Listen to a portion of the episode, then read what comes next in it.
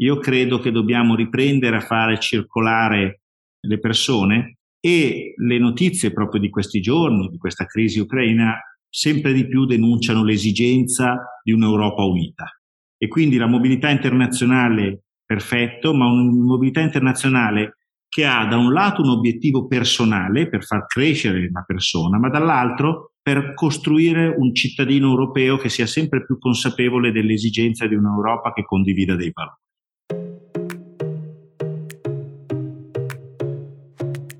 Ti diamo il benvenuto su Libera la passione di apprendere, il podcast di Schilla.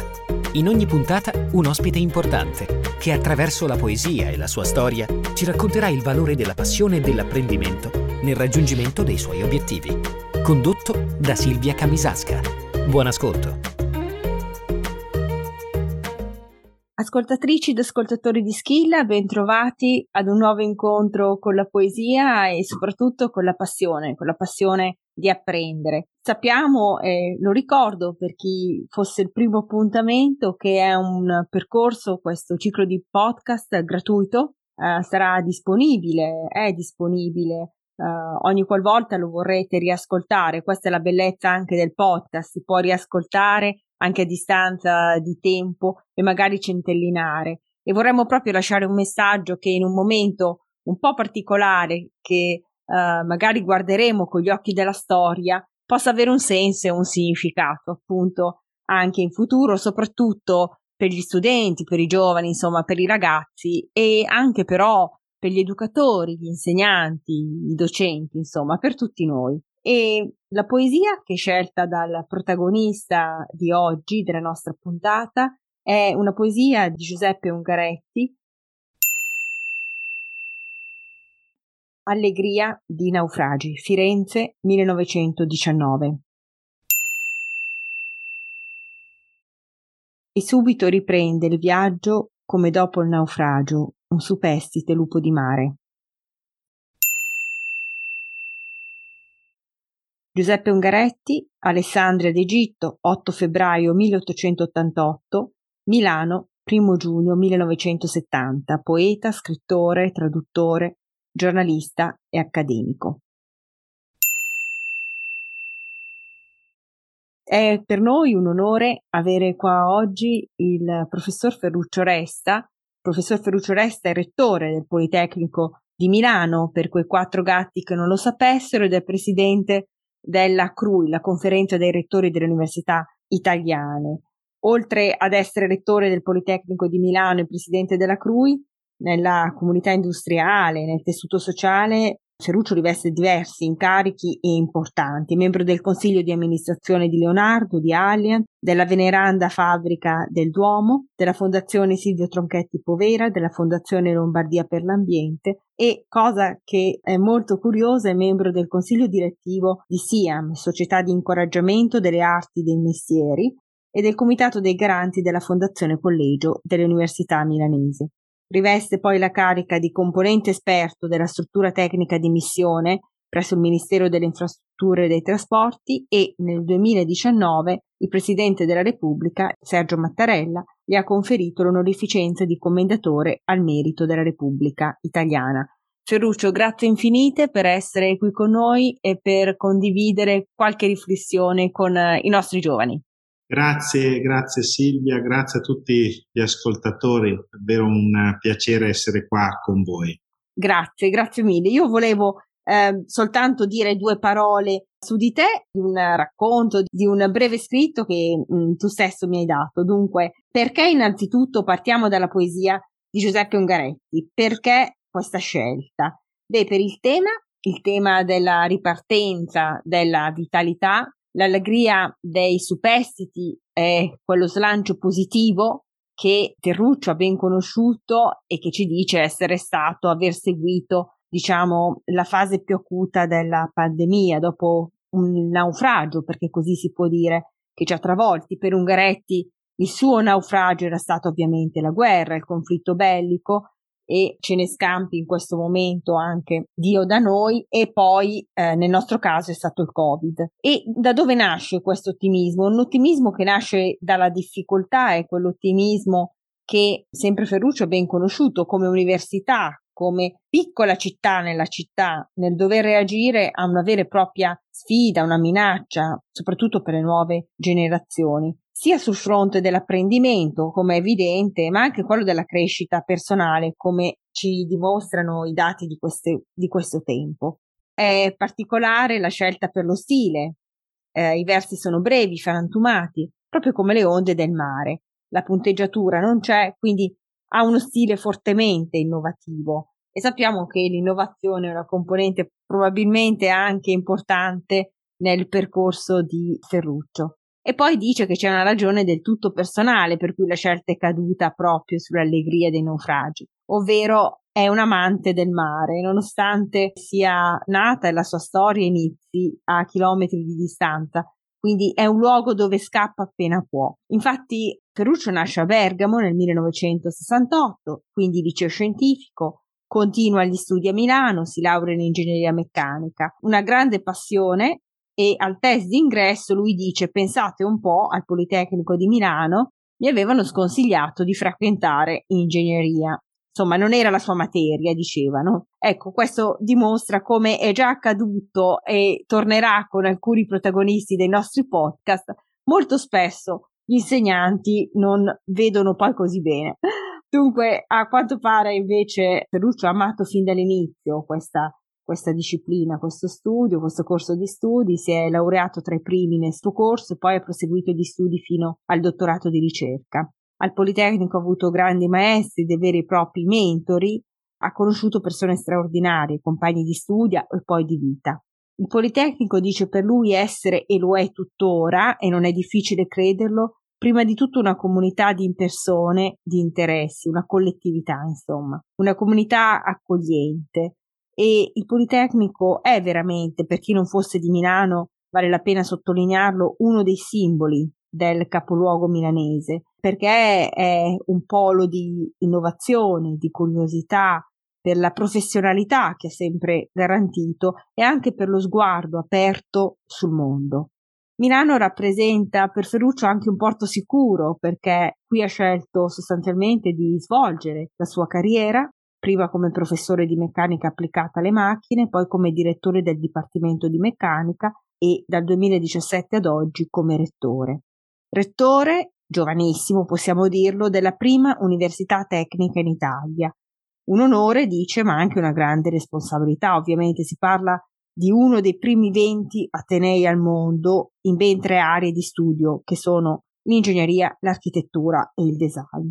A Milano anche la sua famiglia, ha costruito la sua famiglia con la moglie Francesca e poi con tre figli che sono arrivati. Una città che per lui rappresenta ancora una grande sfida e pensa ai tanti progetti ancora in cantiere, a partire da uno che possiamo citare, l'area della Bovisa, che promette di candidare Milano come una delle capitali europee dell'innovazione. Ecco l'innovazione che torna, insomma. Da febbraio 2020 poi è presidente addirittura della CRUI, cioè la conferenza dei rettori delle università italiane. Quindi di tanto in tanto dice di tradire, tra virgolette, la sua Milano per Roma, una città splendida, centro di decisioni politiche, di potere, capitale simbolo della bellezza, oltre che dell'Italia nel mondo. E in particolare ci racconta un aneddoto Ferruccio di un viaggio sulla tratta Roma-Milano che personalmente ho fatto infinite volte, quindi uh, ricordavo gli orari dei treni a memoria. Lui dice che era un venerdì, il 20 febbraio, e da poco era stato eletto presidente della CRUI. Stava tornando a casa, quindi parecchia stanchezza, però anche tante idee, tante idee su come affrontare questa importante, prestigiosa ma onerosa sfida. Ecco, in treno si moltiplicano le telefonate, le mail e ovviamente si stava diffondendo in quei giorni la notizia del Covid e suonava allora come qualcosa di distante. Ce l'avevamo probabilmente, dice Ferruccio, illusi che non ci riguardasse così da vicino o che comunque sarebbe passato rapidamente, insomma. In quel fatidico pomeriggio, scoppiata la notizia del primo caso di Covid a Cologno, quindi alle porte di Milano, dice che la sua vita, la nostra, non è stata più la stessa.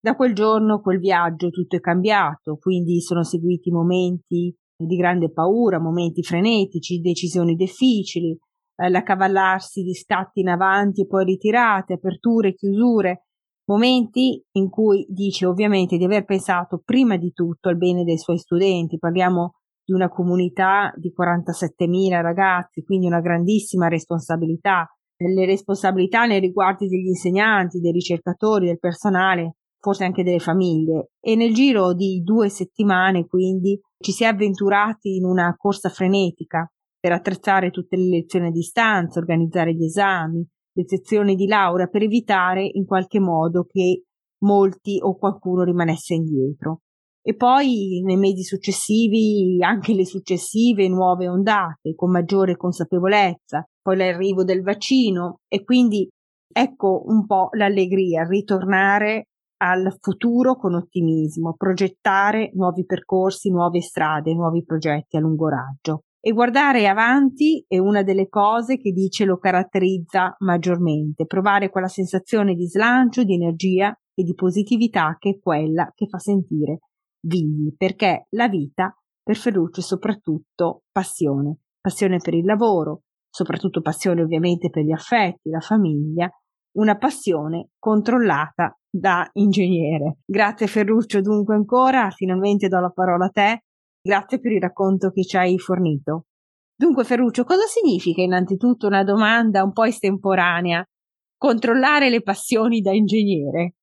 Si capisce, ma spiegacelo tu quando uno comincia a fare una, una scuola di ingegneria, una scuola del Politecnico, devo dire che oltre a tanta competenza e a una grande comunità, c'è anche un metodo con cui affrontiamo, tentiamo di affrontare i, problemi. E quindi cerchiamo sempre di avere ben chiaro il punto di arrivo, ma poi quella che viene chiamata execution, quella che è l'implementazione per arrivare dove si vuole, è parte fondante della formazione dell'ingegnere ed è un pochino, fa parte un po' del mio DNA eh, e quindi si passione, la passione è quella che ha mosso tutte le mie scelte, però poi un sogno che però deve diventare realtà perché sennò rimane, rimane qualcosa di inespresso e quando devo far diventare realtà mi metto, mi rimbocco le maniche della camicia, io sono quasi sempre in camicia, in questo momento sono in camicia con le maniche rimboccate perché cerco di portare a terra quello che in qualche maniera è l'obiettivo che, che mi perfino. Certo, ascolta, qual è sogno che intendi realizzare nella prossima vita? Diciamo la prima cosa, quella irrinunciabile, che pensi di esserti perso questo giro, ma che ti vedi già prenotato per il prossimo. Ma eh, io devo premetto che rispondo. Ci hanno risposto domanda. di tutto, Ferruccio. Un no, neuropsichiatra, professor Gallese, ci ha risposto eh, il tenore, eh, no. insomma, eh, quindi è molto varia la cosa. Certamente, no, io permetto che rispondo a questa domanda da eh, una persona che è estremamente soddisfatta della vita di cui che sta vivendo. Ho vissuto nella mia vita dei momenti di grande felicità, di grande tragedia, di grande tristezza, di soddisfazione, per cui ritengo davvero di aver vissuto una vita. Eh, che cosa però mi sono perso in questo giro, come tu mi hai detto? E c'è stata certamente una vita caratterizzata da tantissime opportunità che ho avuto, ma abbastanza stanziale. Io ho studiato al Politecnico di Milano, qui ho lavorato, qui mi sono, mi sono, sposato, quindi quello che ho lasciato sul campo, come si suol dire, è il viaggiare. Il viaggio come, come strumento per vivere nuove, nuove realtà, per studiare, per conoscere la differenza, per confrontare. La mia vita professionale, la mia vita personale mi ha un po' tenuto eh, spesso a Milano, i miei viaggi sono stati sempre relativamente corti. Se tornassi indietro, quella sarebbe quello che in qualche maniera vorrei fare e dedicare. Ho capito. Senti, abbiamo parlato della pandemia che ha investito tutti noi. Eh, noi in questi podcast abbiamo voluto evitare questo argomento perché purtroppo i giovani già lo hanno conosciuto tutti noi molto bene, molto bene da vicino. Però se dovessi ecco, raccontare con gli occhi quasi dello storico uh, un domani, o supponendo che questi podcast possano essere ascoltati e abbiano un valore anche fra qualche anno, come racconteresti come è reagito il sistema universitario alla pandemia e il Politecnico de- di Milano in particolare, quali azioni ha messo in atto, quali saranno insomma l'eredità, quale sarà di questa esperienza e i progetti per il futuro? Nella tua presentazione ricordavi il rientro il 20 febbraio del 2020 da Roma a Milano, io ero stato sì. eletto presidente della CRUI e in quel giorno eh, ci fu la notizia del primo caso a Codogno, il paziente 0 e il paziente 1. Da allora c'è stata una reazione molto, molto eh, immediata da parte del sistema universitario, perché molto rapidamente, con un forte coordinamento a livello nazionale, partito soprattutto dalla Lombardia, dal Veneto e dall'Emilia, quindi con i colleghi di Padova e Bologna, sì. abbiamo abbastanza capito che si doveva chiudere e eh, ci siamo detti subito che non si sarebbe riaperto presto, perché era evidente che il riaprire voleva dire rimettere eh, le condizioni per eh, il virus per circolare. E lì quindi didattica a distanza, lezione a distanza, telecamere, Zoom, Teams, che sono immediatamente stati entrati nel nostro, nel nostro modo di fare didattica. Eh, 47.000 studenti al Politecnico, ma io direi 1.600.000 studenti universitari che alla fin fine in due o tre settimane hanno potuto fruire delle loro lezioni. Accidenti. Sì, sì, È bene ricordarlo no? perché a volte eh, dimentichiamo le cose straordinarie che si fanno. Ecco, a fine luglio Ricordo che abbiamo fatto un censimento di quante lauree e quanti esami avevamo fatto a livello nazionale e non c'era nessuna differenza rispetto agli anni precedenti. Quindi avevamo garantito eh, lo standard. Lo standard. Chiaramente io poi ho provato a raccontarlo. Quel luglio lì mi ricordo di aver chiamato Ferruccio De Bortoli chiedendo se aveva piacere di raccontarlo insieme a me. Un libro e da lì è nato il libro, se non sbaglio. Sì, esattamente. Allora diciamolo così, se vogliono i nostri ascoltatori e le nostre ascoltatrici lo possono leggere. Io diciamo lo sto leggendo per cui eh, lo, lo, lo, posso dire ecco prego Ferruccio sì, mh, mm, abbiamo, abbiamo, ritenuto con, con, Ferruccio De Bortoli una sorta di libro intervista si chiama ripartire dalla conoscenza di raccontare un po' eh, quello che stava succedendo e le riflessioni che stavamo facendo e, e quindi l'abbiamo un po' raccontato perché ci sembrava mm, il momento per raccontare a caldo la prima, la seconda ondata, la ripartenza, tutte le difficoltà. Però poi giustamente tu dici oggi dobbiamo guardare, guardare oltre ed è un po' anche lo spirito de, dei versi di Ungaretti che abbiamo scelto all'inizio, cioè siamo sì. diciamo, da un grande naufragio, ma adesso abbiamo la, l'ottimismo di questo eh, Covid che ci stiamo lasciando alle spalle, anche se purtroppo la, la situazione eh, in Ucraina ci lascia ancora grandissima tristezza e grandissima preoccupazione. Però cosa ci ha lasciato? Eh, ci ha lasciato il fatto che noi abbiamo bisogno di relazioni, abbiamo bisogno di esperienze, che il digitale è certamente uno strumento, un, un ottimo strumento che è stato un bellissimo salvagente in un mare in tempesta, ma l'essere umano è e ha bisogno di avere relazioni con gli altri per capire le differenze, per conoscerle, per superarle queste differenze. Questo non si può fare col digitale. Certo, ecco, eh, a questo proposito, Ferruccio, eh, la pandemia ha fatto proprio questo, cioè ci ha isolato, e uh, secondo te da qui come se ne esce? Cioè ha rafforzato la voglia, la spinta ad imparare sul campo, a confrontarsi, a condividere? Cosa ci dici della mobilità studentesca, dei programmi internazionali? Sappiamo che a Milano per il Politecnico ci sono tantissimi fuorisede, quindi il mondo dei giovani è forse il termometro, insomma, più efficace di quello che sta avvenendo. Che spaccato hai tu? Ma certamente i ragazzi, lo vediamo anche dalle immagini che vedevamo, ricordi, tra varie, i vari momenti di rilassamento delle, dei blocchi del lockdown, sì. hanno voglia di tornare, hanno energia da scaricare, hanno, hanno voglia di confrontarsi e, hanno, e ci chiedono di, di, di, ritornare il più possibile in una vita di, di relazione. L'impatto e la tenuta psicofisica eh, dei più giovani sarà comunque un elemento ave- da tenere in estrema attenzione e cautela con, con un particolare momento di riflessione. Però detto questo, io credo che dobbiamo riprendere a fare circolare le persone e le notizie proprio di questi giorni, di questa crisi ucraina, sempre di più denunciano l'esigenza di un'Europa unita. E quindi la mobilità internazionale, perfetto, ma una mobilità internazionale che ha da un lato un obiettivo personale per far crescere la persona, ma dall'altro per costruire un cittadino europeo che sia sempre più consapevole dell'esigenza di un'Europa che condivida dei valori. Certo, possiamo dirci quindi prima europei, poi italiani, poi milanesi, piuttosto che reggini o romani, insomma. Assolutamente, assolutamente. Noi dobbiamo sempre introdurre il nostro paese, la nostra terra, da cui dobbiamo essere veramente fieri, all'interno però di un perimetro internazionale un perimetro europeo. Noi siamo pe- un pezzo d'Europa. Insomma, la cittadinanza europea è qualcosa veramente di conquistato, di importante. E io mi permetto di aggiungere a quello che dici tu che l'Europa in questa fase, ma da sempre, diventa particolarmente importante come baluardo dei diritti anche, di diritti che non sono così scontati. In Europa c'è un'antichissima tradizione del diritto e mm. credo che anche tu lo condivide, fondamentale. E mm. dobbiamo andare orgogliosi di questa nostra Europa, insomma.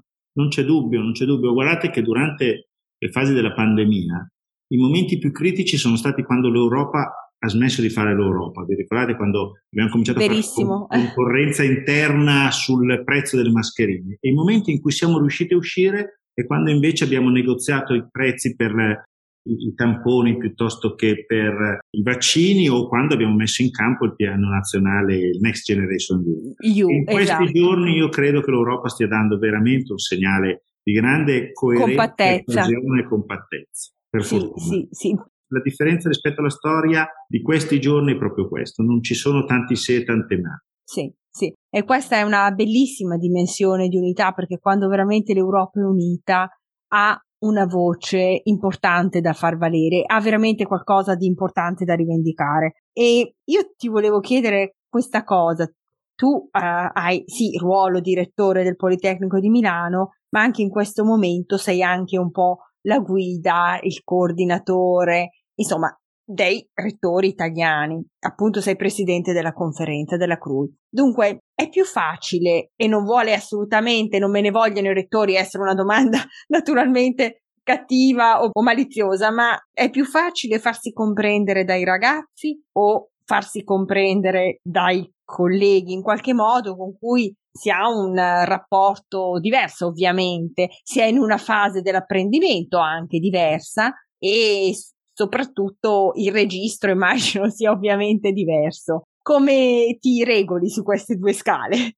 Premesso che eh, questa mattina prima di fare questa chiacchierata con te, con i tuoi ascoltatori, ho fatto due ore di lezione e, e quindi io passo sempre, eh, non ho mai Tanto per cominciare. E quindi io amo, amo il mio mestiere, e fa ricerca, fa innovazione, ma naturalmente fa anche insegnamento. È difficile farsi comprendere dagli allievi nel momento in cui creiamo una distanza con loro, che non vuol dire non, la, non riconoscere il ruolo, li sottovalutiamo, non diamo il giusto peso alle loro osservazioni, allora diventa un muro eh, invalicabile tra due generazioni. Eh, mentre se ascoltiamo, oltre che parlare, eh, ci accorgiamo di una generazione che è attenta, che risponde agli stimoli, curiosa, che hanno sogni, creatività, una generazione più fragile su certi aspetti rispetto forse alla nostra, perché è più ricca di contenuti, più ricca di informazione, ma una generazione che ci chiede di osare e quindi noi abbiamo la responsabilità di rispondere. Quindi non è conversazione facile, ma è una conversazione estremamente stimolante perché ci costringe a essere sempre molto attenti. Ed avere un contatto anche con la realtà, o sbaglio Ferruccio? Certamente, io dico sempre che il mio interlocutore non invecchia mai, perché invecchio io e lui rimane sempre il ventenne che avevo anche dieci anni fa e quindi mi costringe a essere alla loro altezza. Lo dico davvero certo. in, questa, in, questa, forma, cioè essere alla loro altezza di quello che io rappresento per loro, che posso dare a loro, posso trasmettere a loro in termini di competenze, ma anche in termini di esempi e, e, e, e di rapporti. ed è magnifico quando eh, magari ti succede in giro per l'Italia essere affiancato da un, da un, tuo ex studente che magari con la famiglia, con un figlio ti, ti, ti ferma e, ti, e ti, ricorda quando era stato studente vent'anni fa, è certo. una delle cose più belle. Parlando invece naturalmente con i colleghi rettori, questo non è difficile, però eh, l'università italiana è, è lo specchio della nostra Italia e quindi è veramente un'esperienza davvero arricchente perché mi ha permesso di avvicinarmi ancora di più a quelle che sono le differenze del nostro paese. Differenze che se sono viste in un'ottica di non valorizzazione sono un problema, perché naturalmente i contesti sono diversi, le città sono diverse, le sensibilità sono diverse, le probabilità di avere un'impresa piuttosto che dei fondi a disposizione. Quindi se lavoriamo per cercare di uniformare il, i nostri territori, le nostre città, le nostre università, noi troveremo sempre l'unico strumento è abbassare l'asta e trovare il minimo comune denominatore. denominatore. Questo è, è un qualche cosa che ci fa perdere. Se invece partiamo dalla nostra forza, la forza del nostro paese, che è un paese che ha nella diversità il suo punto di, vo- di forza, ma lo dice la storia nostra, eh, certo. eh, è fatta una storia di comuni, è fatta una storia di campanili. De migliaia di campanili. Esattamente. Allora lì dobbiamo valorizzare questo. E quindi la vera sfida, parlando con i colleghi rettori, è di capire qual è il nostro punto di, punto di forza di ognuno di noi e naturalmente rafforzare questo punto di forza in una visione comune che quindi fa a questo punto un, un quadro comune eh, del nostro paese. Certo, La cosa non certo. è facilissima, lo capisco. Perché. Anche perché l'università italiana ha un'immagine, al di là che sia veramente così o meno, però ha un'immagine un po' ingessata e quindi in qualche modo eh, scioglierla un po' non è semplice, però io credo che tu, come lo abbia fatto straordinariamente con il Politecnico, eh, si vede, diciamo, anche l'attivismo che ha veramente eh, in questo periodo la CRUI, di come è immersa nella società civile, nella dimensione del tempo delle persone, come è molto più alla portata di studenti e anche insegnanti. Mi permetto di dire che una delle cose che ho notato quando sono venuta spesso per, per eventi pubblici, insomma, al Politecnico, è che tu sei veramente molto amato dagli studenti del Politecnico. Non lo dico per dire, non è un modo di dire, è veramente così. Cioè, sono orgogliosi del loro rettore. E questa è una cosa, secondo me, oltre che purtroppo rarissima, perché non è facile comunque creare questa eh, corrispondenza, insomma, questa empatia, però è anche la dimostrazione che la vicinanza con i ragazzi e l'ascolto non significa perdere in autorevolezza, Forse molto spesso c'è questo timore da parte del corpo docente universitario. Mi sbaglio, Ferruccio? certamente non è con l'autorità che si ottiene autorevolezza. Questo eh. non è così.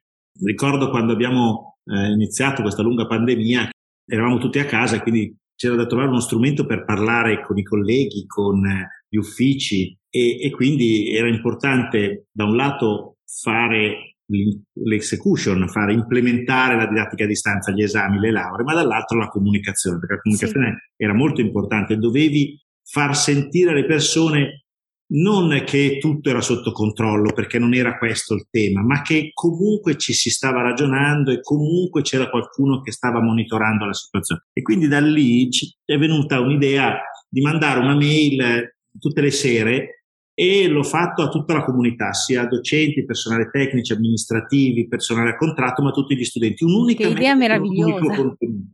L'ho fatto per eh, tre mesi, per, da, da, febbraio fino a fine luglio, tutti i giorni, tranne un giorno in cui non l'ho fatto e sono stato subito sgridato dai ecco. miei studenti come mai non avevo scritto quella sera. Quindi vuol dire, vuol dire che era un appuntamento per loro importante era diciamo c'era una certa apprensione. Assolutamente, era diventato un appuntamento importante probabilmente anche questo ha accorciato la distanza tra me e, me e tutti gli studenti del Politecnico. Assolutamente. Ferruccio, io ti ringrazio tantissimo per essere stato con noi, è stata veramente un onore averti qui. Delle parole dette da te sulle passioni di apprendere hanno un particolare valore, ma in generale sulle passioni, insomma, e sulle occasioni che abbiamo per crescere. Chiedo sempre a tutti i miei 20 eh, sfortunati ospiti di dirci com'è il loro cielo in questo momento, per chi magari non può viaggiare, non può vedere il cielo. Uh, so che sei a Milano, lo sono anch'io, quindi Io forse sono, è lo stesso cielo. Sono um, al Politecnico, il rettorato, eh, è una bella giornata azzurra, se posso abbassare lo sguardo, in, a fianco c'è un bellissimo prato con migliaia di studenti che stanno passando sotto il mio ufficio. Quindi è, un bellissimo cielo azzurro davanti a una generazione di grande qualità. Grazie Ferruccio, grazie di cuore, è veramente lo scorcio più bello che potessi darci, oltre che veramente quell'allegria di cui parlava Ungaretti, la nostra meglio gioventù, e ce n'è molta, moltissima. Eh, grazie Ferruccio, grazie di cuore per essere stato con noi e buona giornata. Grazie a voi e a tutti gli ascoltatori. Dunque, io do appuntamento al prossimo incontro con Liberare la passione di apprendere. Ringrazio tutte le amiche e gli amici di Schilla che ci hanno seguito anche oggi con il professor Ferruccio Resta. Grazie e buona giornata.